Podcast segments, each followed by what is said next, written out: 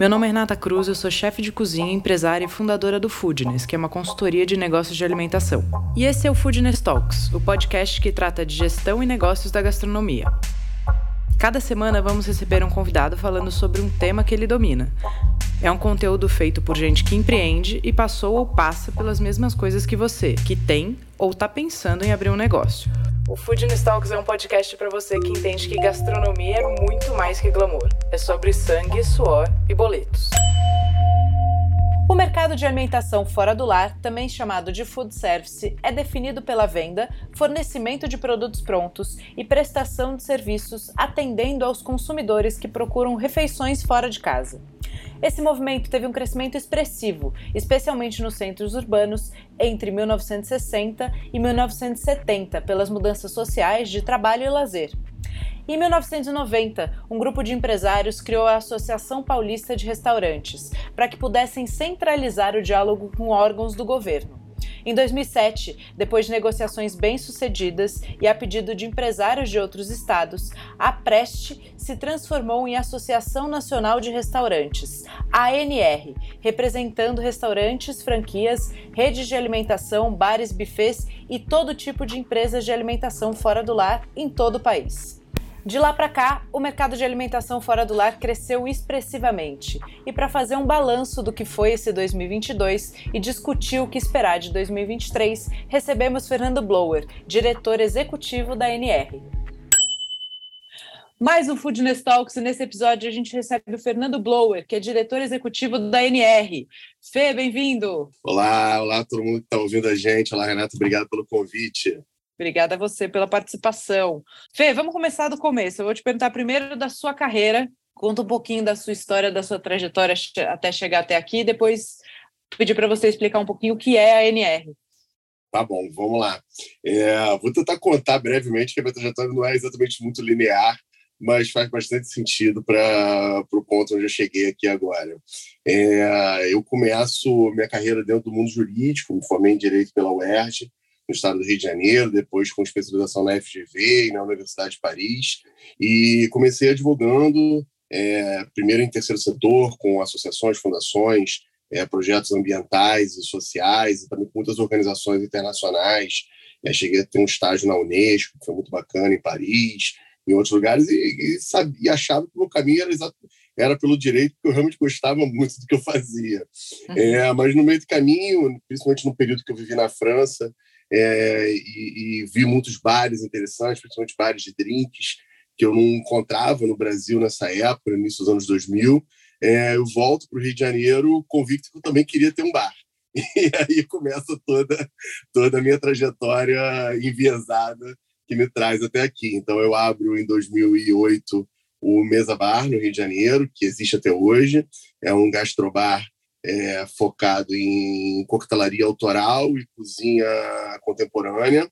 Ele foi um marco importante, não só no Rio, mas até no Brasil. Foi um dos primeiros bares de drinks autorais do Brasil. A gente começa, inclusive, a ganhar, é, a criar categorias dentro dos prêmios que antes não existiam. Então, o primeiro, primeiro premiado da Veja Rio, primeiro premiado do Globo e da revista Época, nessa categoria fomos nós. A gente meio que criou a categoria carta de drinks e depois a categoria gastrobar também.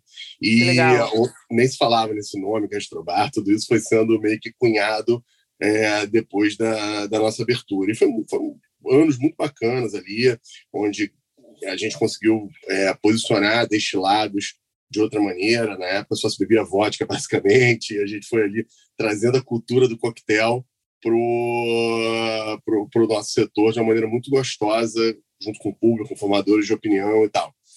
Bom, investi depois em outras coisas, já tive participação em café, já tive um hostel muito bacana, é, já atuei também como consultor e parceiro em alguns projetos, mas assim, a minha atividade institucional importante assim começa já nessa época, onde eu passo a fazer parte da diretoria do Sindirio, que é o Sindicato de Bares e Restaurantes do Rio de Janeiro, e em dois, final de 2017, início de 2018, eu me torno presidente do Sindirio cargo que eu exerço até hoje, né, no segundo mandato.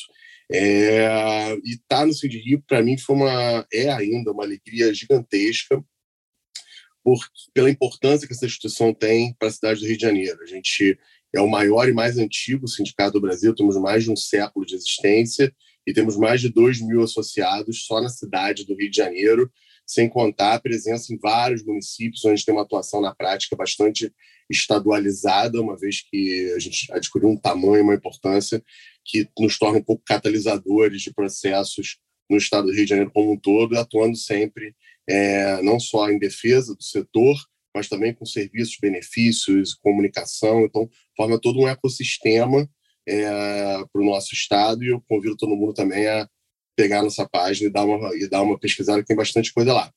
Durante a pandemia, para ter chegar aqui na NR, aterrissar aqui agora, é, assim, de Rio acaba tendo uma, uma dimensão grande e, e, e com problemas também nacionais, e isso me aproxima muito da NR, uma instituição que eu já tinha relacionamento, já participava das reuniões de conselho, já respeitava e admirava bastante.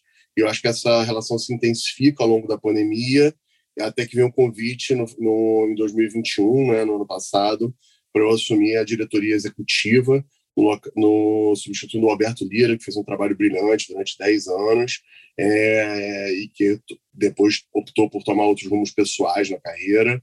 E eu dou sequência aqui, no primeiro momento, a convite do presidente Cristiano Melles, é, do Pobre Juan, que foi nosso presidente até recentemente, também deixando um legado importante.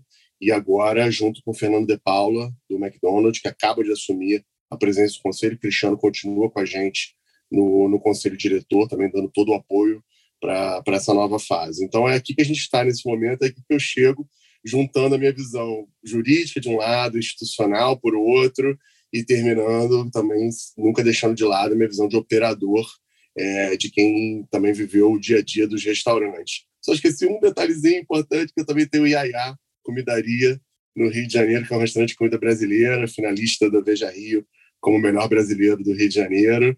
E esse, esse filhinho é mais recente, já é pós-pandemia, ele abriu ano passado.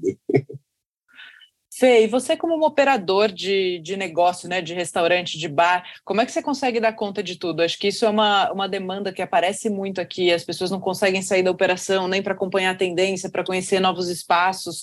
Você tem aí três grandes atuações, né, de Rio, ANR e seus próprios negócios. Como é que você direciona isso e o que, que você sugere para quem está ouvindo? Vamos lá. É, eu acho que primeiro, a primeira decisão clara foi é, olhar para o meu negócio, entender que ele teria que ter uma vida própria com bons gestores e boa equipe, junto com uma base de dados sólida e robusta que pudesse fazer com que essa gestão mais empoderada tivesse também é, bons mecanismos para tomada de decisão. E isso foi feito no MES e no IAIA, de tal forma que essas operações são bastante é, autônomas e têm uma vida própria, sempre, claro, capitaneadas também pela minha parceira de vida de negócio, Andressa Cabral, que está junto comigo nesse, nesses dois negócios, ajudando também, mas ela também tem outras funções e, portanto, eu vou falar um pouquinho mais à frente como que a gente pode pensar a gestão de negócios sem essa presença física.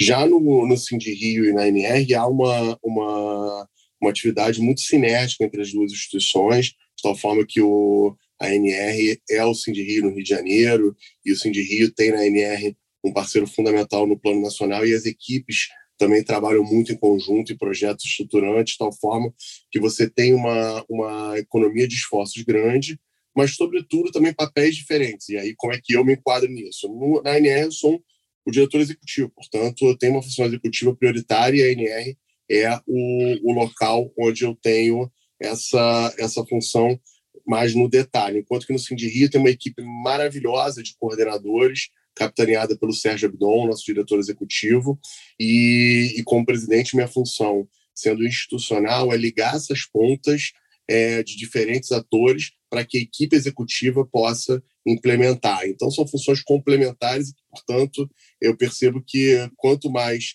eu faço essas coisas, é, menos, mais eu consigo resultados juntando as diferentes pontas. O Fê, esse não é nosso tema principal, mas eu vou aproveitar e usar essa sua experiência para isso, que é o seguinte: acho que é legal você compartilhar, porque você é dono de negócio, né? Então você opera um negócio. Como é que você organiza isso para o negócio não depender de você? Porque eu acho que é uma das principais dores. A gente vê muito isso né, no, no mercado, em operadores independentes, especialmente. Então, como é que você se organizou e se estruturou para isso, para você poder ter essa outra ocupação dentro da NR e continuar sendo dono de negócio? Bom, acho que tudo é, passa sempre por gente, né? Não, não tem outro, não, não dá para pensar de maneira diferente. E tudo passa também por dados. Então, quando você consegue juntar essas duas coisas, você consegue ter uma visão do seu negócio muito mais robusta, né? É, e foi isso que a gente fez lá. Eu tenho minha parceira de vida e de trabalho também, Andressa Cabral, que é minha esposa e minha sócia. E é, então ela também tem um papel fundamental nisso, mas ela também tem outras atividades, ela não, não se dedica integralmente aos restaurantes. É, e, portanto, o que a gente fez, entendeu que a gente precisava fazer para conciliar as nossas outras atividades com o próprio restaurante era sair do restaurante. e foi isso que a gente se programou para fazer a partir de 2020, é, principalmente na reabertura, né, depois da, da, do período de quarentena.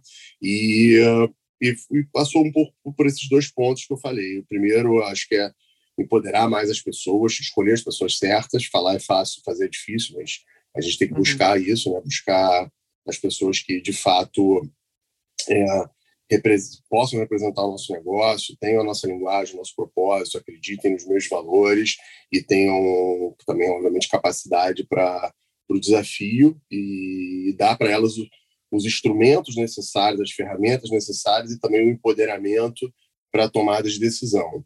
É, acho que, felizmente, a gente tem conseguido isso em alguma medida. E, por outro lado, a gente precisa também de um, de um back-office muito bem estruturado para que uh, os, os, indicadores uh, sejam claros, precisos e controláveis, saindo da, da, da, lógica mais comum de um pequeno negócio. Nós temos dois restaurantes de pequeno porte, não somos nenhuma grande cadeia, nenhuma, nenhum, nenhuma grande empresa, portanto, temos todas as dores de um negócio pequeno. Mas mesmo num negócio de pequeno porte, conseguimos ter um back-office muito bem organizado, absolutamente tudo passa por dentro do sistema. Então, a gente tem indicadores e relatórios semanais e mensais bem precisos que nos fazem também conseguir tomar decisões de maneira mais clara e segura.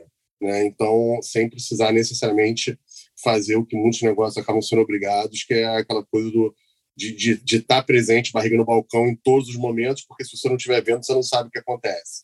Claro uhum. que estar presente tá, tem sua relevância, não estou descartando isso. Mas, mas às vezes, mesmo presente, você não consegue enxergar tudo que os dados podem te dar. Então, ter um, uma base de dados robusta, sólida, um sistema onde você, de fato, é, controle todas as suas compras, custos, vendas, isso é parece básico, mas infelizmente em pequenas empresas não é tão comum. Então, Sim. e a gente se dedicou muito a manter é, esses controles muito, muito azeitados.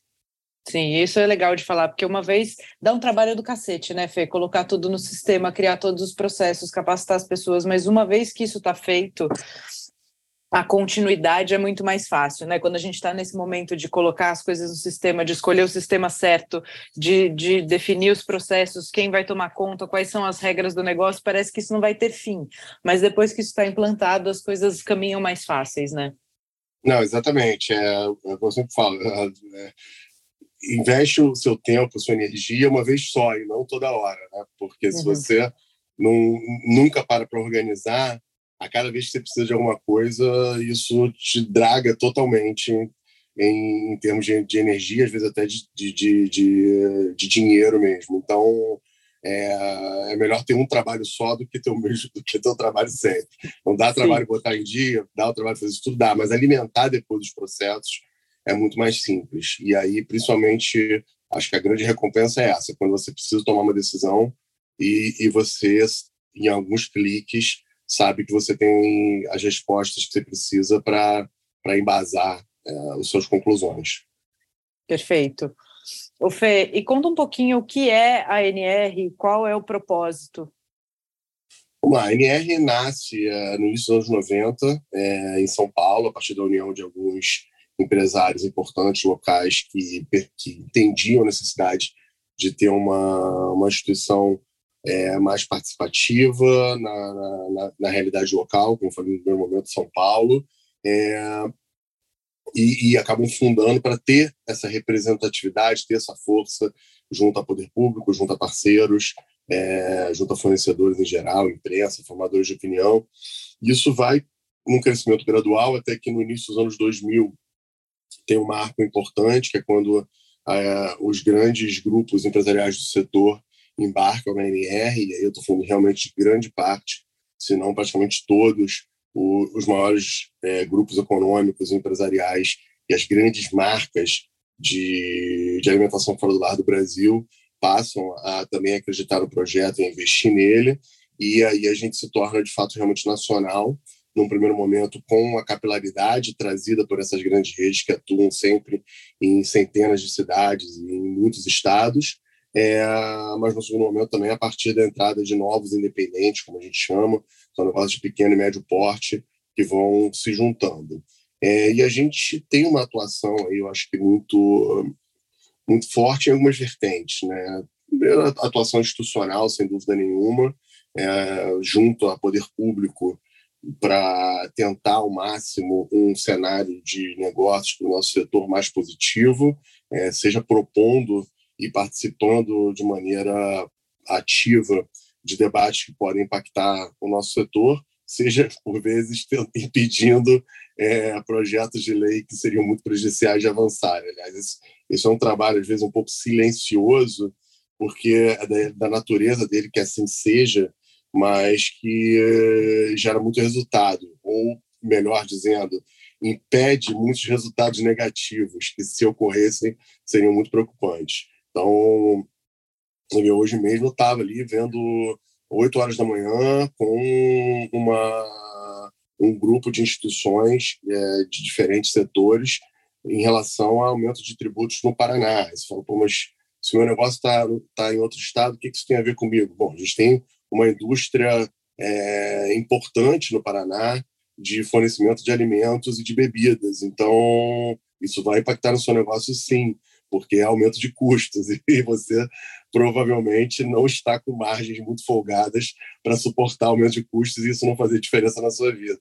Então, então são, são essas coisas que a gente está sempre é, olhando com muita, muita atenção é, no Brasil como um todo, sobretudo nas grandes capitais e no cenário nacional.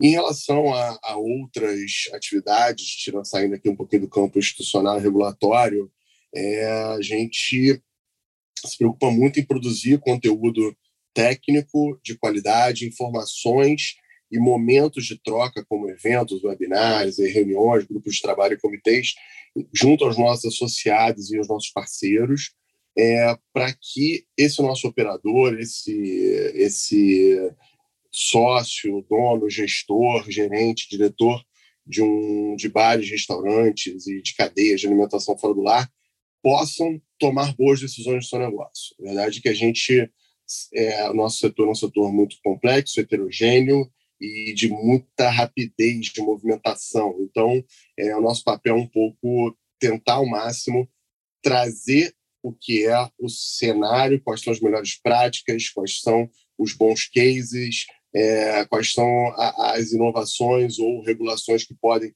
trazer impacto e que impactos seriam esses, para que os nossos operadores é, aprendam mais rápido, se adaptem mais rápido, errem menos e, por consequência, no fim do dia, tenham melhores resultados nas suas empresas. Tá, perfeito. E participam ou podem participar da NR operadores de rede, mas também operadores independentes, aquele cara que tem um pequeno negócio, é isso? Sem dúvida nenhuma. Nosso único critério é, de fato, ser do nosso setor, ser um restaurante, uma lanchonete, uma padaria, enfim, uma, é, uma pizzaria, seja você qual o seu, seu, seu estilo, mas que seja de alimentação fora do lar, incluindo aí as dark kitchens, é, os operadores de delivery. Então, a nosso, nosso, nossa associação é aberta a operadores em geral, independentes do porte. Tá, e como é que as pessoas fazem para participar, Fê? Bom, no nosso site tem lá um link, mas se quiser também previamente, é claro que eu sei que muita gente acaba não se associando tão automaticamente, quer saber mais informações, quer conversar. Então, também pode entrar em contato com a gente, tem o nosso WhatsApp, tem e-mail é, nos nossos canais, seja nas mídias sociais, seja no próprio site. E entrando em contato, a nossa equipe retorna se necessário, se marca uma reunião, explica tudo, é, porque eu acho que eu, a ideia geral de qualquer associação, em qualquer setor, como, como, como uma comunidade, ela tem que ter esse sentimento de pertencimento. Então, a pessoa tem que sentir muito à vontade de querer estar junto, independente de, uh, dos benefícios ou de outras coisas, mas se sentir de fato representada. E por isso o relacionamento é fundamental e a gente tá, fica à disposição para os nossos canais para conversar e, e, esclarecer qualquer dúvida de quem quiser se juntar a nós. Muito bem. Fei, para perguntar assim, do que você está vendo, né? Você está inserido aí, acredito que em muitas reuniões, muitas pesquisas, acompanhando muita coisa.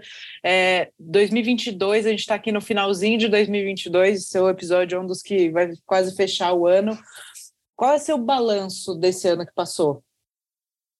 Olha, foi um ano importante para nós, acho muito um ano até de um certo alívio, né? Porque não que ele não tenha tido muitos desafios, mas ele foi o primeiro ano de maior estabilidade é, do ponto de vista da, da, das restrições econômicas e, e, e, operacionais que a gente teve por conta da pandemia. Então a gente vinha lá de uma recuperação lá em 18, principalmente 2019, era um ano de recuperação importante para o nosso setor é, depois da crise econômica que o Brasil passou.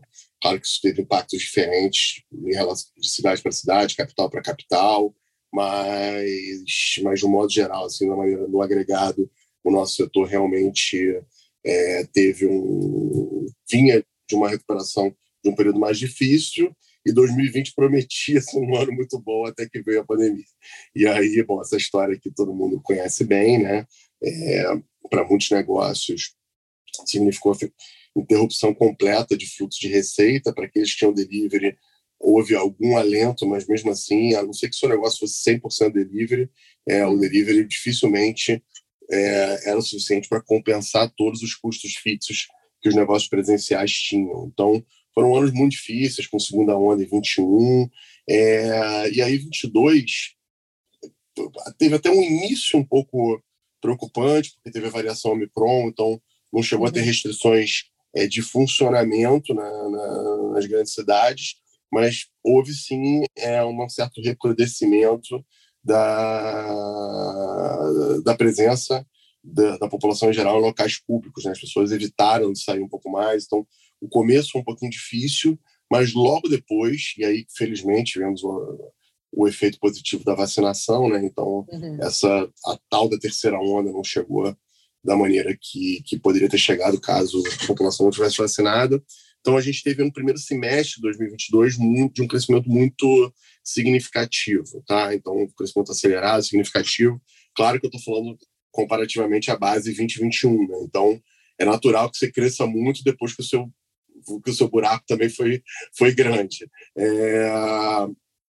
No segundo semestre, a gente já começa a sentir um pouco mais os impactos é, da, da, das restrições financeiras do, da população de modo geral. Então, a gente teve aí um aumento do endividamento das famílias, é, a renda das famílias brasileiras sendo bastante comprometida por conta da inflação, né? Então, houve uma perda do poder de compra das pessoas, passamos por um processo também eleitoral conturbado. Então, isso tudo vai é, restringindo um pouco esse crescimento, mas não que ele tenha deixado de acontecer, ou seja, o setor continuou crescendo no segundo semestre, porém num ritmo mais lento do que o primeiro semestre. É, então a gente fecha aqui um ano, acho com um saldo positivo, importante, uma vez que a gente é, tenha conseguido recuperar bastante da, do faturamento e também por consequência da empregabilidade que a gente tinha em relação ao período pré-pandemia. Perfeito. É, acho que foi um ano desafiador, acho que essa é a palavra, né? A gente tem que, tem que no final, agradecer que foi o ano melhor do que 2020 2021, mas bastante desafiador, e eu acho que o mercado sentindo bastante o impacto da, da diminuição de, de grana no bolso da galera mesmo para consumir, né? Não tem, não tem jeito mais bonito de dizer isso. É isso. Acho que a gente tem um. É, eu falo sempre isso. O nosso setor é um espelho da sociedade mesmo, né? Quanto, quanto melhor está a sociedade, quanto mais expectativa positiva ela tem, é maior será o fluxo de pessoas, o tráfego e, portanto, o faturamento. E, e quando a sociedade começa a se retrair por qualquer motivo, o impacto no nosso setor é imediato. Então, a gente é a gente é um espelho muito muito claro disso e, uh, e, e, acaba que os, a, a, performance de modo geral da economia, as perspectivas que as pessoas têm em relação ao futuro são talvez os grandes indicadores que a gente precisa é, até a curto prazo. Realmente o impacto é muito significativo. É, sabendo que isso é uma coisa que as pessoas confundem um pouco, muita gente pensa em gastronomia, pensa em restaurante, pensa muito ah, nos grandes chefes, em restaurantes mais autorais, que são fundamentais no nosso setor, não estou aqui fazendo nenhum demérito, claro, mas o, mas o nosso setor ele tem um volume muito importante de negócios que atendem a diversas necessidades. E uma delas, muito básica e muito volumosa, é a de alimentação fora do ar por qualquer motivo, seja porque eu trabalho fora de longe da minha casa, seja porque eu moro sozinho, não vou, não faz sentido eu, eu comprar grandes quantidades de comida para produzir, seja porque eu não tenho tempo, é, seja por motivo que for, as pessoas também comem, se alimentam na rua é, como um, uma estratégia de, de, de, de, obter seu alimento. E não é pouca coisa. É, Calcula-se que de mais ou menos de 30, de 30% do, da alimentação média do brasileiro seja em alimentação fora do lar, ou seja, quase um terço de tudo que o brasileiro come, ele come em bares, restaurantes, lanchonetes, etc. É, isso é muito, mas também tem um espaço ainda para crescer. Nos Estados Unidos é mais do que 50%.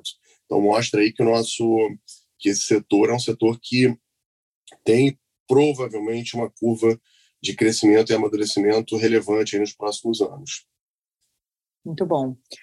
E para 2023, Fê, o que, que você vê Olha, eu acho que 2023, primeiro, vai ser o primeiro ano que, que a gente consegue se planejar um pouco melhor aquela, se a gente comparar com os últimos. Né? Então, eu vejo uma retomada importante aí de investimentos, de crescimento, de expansão.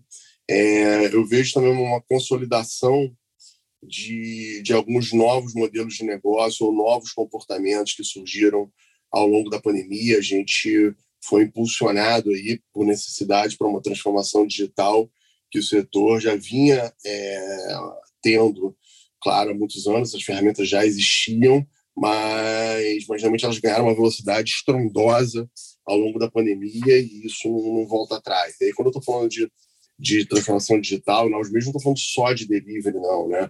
É, não que o delivery seja só isso. O delivery, por si só, mais que dobrou de tamanho e a gente entende que isso não deve retroceder, tá? Então, o, o espaço que foi ganho ele vai ser mantido é, em alguma medida e provavelmente é um, um processo de ampliação, mas também de relacionamento com o cliente como um todo.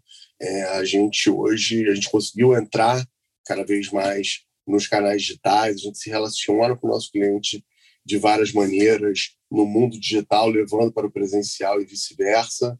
É, o cliente também se acostumou mais com outras maneiras de, de participação do serviço ou autosserviço, novos modelos de, de outros modelos também de, de, de operação, como drive-thru, takeaway, é, o, o totem de atendimento e daí por diante, pagamento sem contato, quer dizer, tanta coisa que, que se acelerou e que já é uma realidade no nosso setor. E eu acho que agora, em 2023, a gente vai entender melhor é, dentro de cada um dos negócios o que, que é, passa a ser estratégico e, portanto, vai permanecer, o que, que talvez a gente não, não mantenha é, e o que, de novo, a gente pode adotar. Isso vale também para a retaguarda, né, para o back-office, onde você conseguiu, através de, de várias startups e, e, ferramentas que hoje têm um custo até bem acessível, é, implantar melhores controles no seu negócio em todos os segmentos, gestão de pessoas, gestão de estoque, compras, é, em segurança de alimento, enfim, para onde você olhar, hoje você tem boas ferramentas que te ajudam muito né, nesse nosso processo de gestão. E eu acho que essa transformação digital, para falar um termo mais guarda-chuva, um termo mais amplo, ela talvez seja ainda a grande tônica de 2023 e sem deixar de lado mais um, um, um, um campo de conhecimento que é uma realidade forte no nosso setor, que é a, a chamada pauta ESG, né? sobretudo nas questões ambientais e de sustentabilidade, nas questões sociais. Também não são assuntos novos para o nosso setor, mas eu acho que o mundo é, tomou uma consciência de importância e propósito desses temas nos últimos anos e o nosso setor pode e deve ser um grande protagonista e gerar muito impacto uh, de agora em diante. E a NR vai estar trabalhando muito esse tema também daqui para frente, tanto de transformação digital quanto as pautas de sustentabilidade sociais. Muito bom, Fê. Em termos de modelo de negócio, o que, que você vê crescendo? A gente pode trazer, acho que duas, essas duas coisas amarradas, né? Modelo de negócio com novos, novos hábitos de consumo. O delivery, eu penso como você, acho que ele está estabilizado, está aí, né? É, agora, o que, que você vê de novos formatos, novas necessidades a partir de, desses novos hábitos de consumo, gerando e trazendo oportunidades de negócio? Não, vamos lá. Acho que tem muita coisa ainda em mudança. É, no período mais duro da pandemia, saudabilidade era uma, um tema muito recorrente, né? É, as pessoas estavam buscando muita saúde, muitos produtos saudáveis, e aí vem uma série de, de, de questões como uh, e de comportamentos como veganismo, vegetarianismo, dietas é, restritivas ou diferentes e tal. E aí, quando a reabertura vem indulgência, né? então eu quero voltar a ter prazer, eu quero voltar a ter encontro, eu quero voltar a comer o gostoso que eu comia antes. E a gente agora está tentando, acho, percebendo que precisa de uma maneira unir essas duas coisas, né? uma indulgência saudável. Então, como é que a gente consegue endereçar esses dois, esses dois comportamentos? Eu vejo também negócios cada vez mais digitais ou conversando melhor com o digital. É, isso também, é, quem conseguiu entender bem esse tipo de modelo, me parece que, que vai largar na frente. Mas talvez o mais importante seja é, como você se relaciona com o seu cliente, o quanto você conhece ele, o quanto você, é, de fato, tem os dados dele e consegue trabalhar bem esses dados como estratégia do seu negócio. Essa ainda talvez seja a grande dificuldade e os negócios, independentes do modelo de negócio, o negócio que conseguir relacionar bem com o cliente vai conseguir chegar mais longe. Falando, voltando um pouquinho mais para o modelo de negócio, indo mais na tua pergunta, porque eu falei de uma maneira mais ampla, é, a gente percebe cada vez mais um, um, um crescimento de modelos de negócio menos dependentes de gente. Isso é um, é um caminho mundial, não é só brasileiro. É, a gente, o nosso setor, ele é um setor que ainda era pouco permeável à, à robotização e a, e a mecanismos que substituíssem a, esse uso de mão de obra intensiva. Isso é um processo longo, mas você já vê um modelo de negócio hoje importantes onde o cliente é parte do serviço, né? O cliente faz uma parte do fluxo que antes era feito exclusivamente por atendentes. E isso é importante para a gente conseguir manter margens. Né? A gente vive num, num momento onde as margens ainda estão muito apertadas. O nosso setor não é um setor de, de margens muito folgadas é, necessariamente, pelo contrário. E com o impacto de inflação e aumento de custo de mão de obra de modo geral, isso acaba é, levando a uma maior, a, a, a, uma maior percepção de valor e, e uma estratégia até de sustentabilidade financeira das empresas conseguir é adotar esses modelos onde o cliente seja parte do serviço, né? O cliente faça algum, alguns atos, como é o, o alto rendimento, como são cardápios digitais com pedido em mesa, como são os pagamentos sem contato, etc. Isso tudo vai ajudando a ganhar maior eficiência. Então, essa busca por eficiência nos processos, por redução de desperdício e por novas formas de relacionamento com esse cliente, eu acho que permeiam todos os todos os desafios que a gente vai ter que enfrentar, independente do estilo do seu negócio. Maravilhoso, muito bom, Fê. Fico muito feliz uh, aqui falando como Foodness de ter a NR cada vez mais perto. Estamos estreitando laços aí, trazendo bastante coisa juntos para 2023. Então, quero deixar declarada aqui a minha felicidade com esse, com esse passo e te agradecer muito pelo tempo, pela generosidade de vir aqui bater esse papo com a gente. Nada, eu que agradeço. Estar com vocês também. Eu acho que nosso papel está próximo de ir apoiar é, iniciativas importantes no nosso setor. Quem estiver trazendo conhecimento é, informação e, e, e, divulgando isso como a Foodness faz muito bem. É, Para a gente vai ser sempre um prazer e as portas vão estar muito abertas. Espero que em 2023 a gente esteja ainda mais junto, gerando valor para todo esse nosso setor, que é maravilhoso de se viver. E quem está dentro dele sabe que a gente sua muito, mas a gente gosta muito do que faz. Então, espero que a gente consiga, como ANR e como Foodness juntos, é, trazer para esses operadores, independente do porte deles, é, muita informação e conhecimento para que eles tomem boas decisões e que os negócios deles cresçam com sustentabilidade, com segurança e com muito sucesso.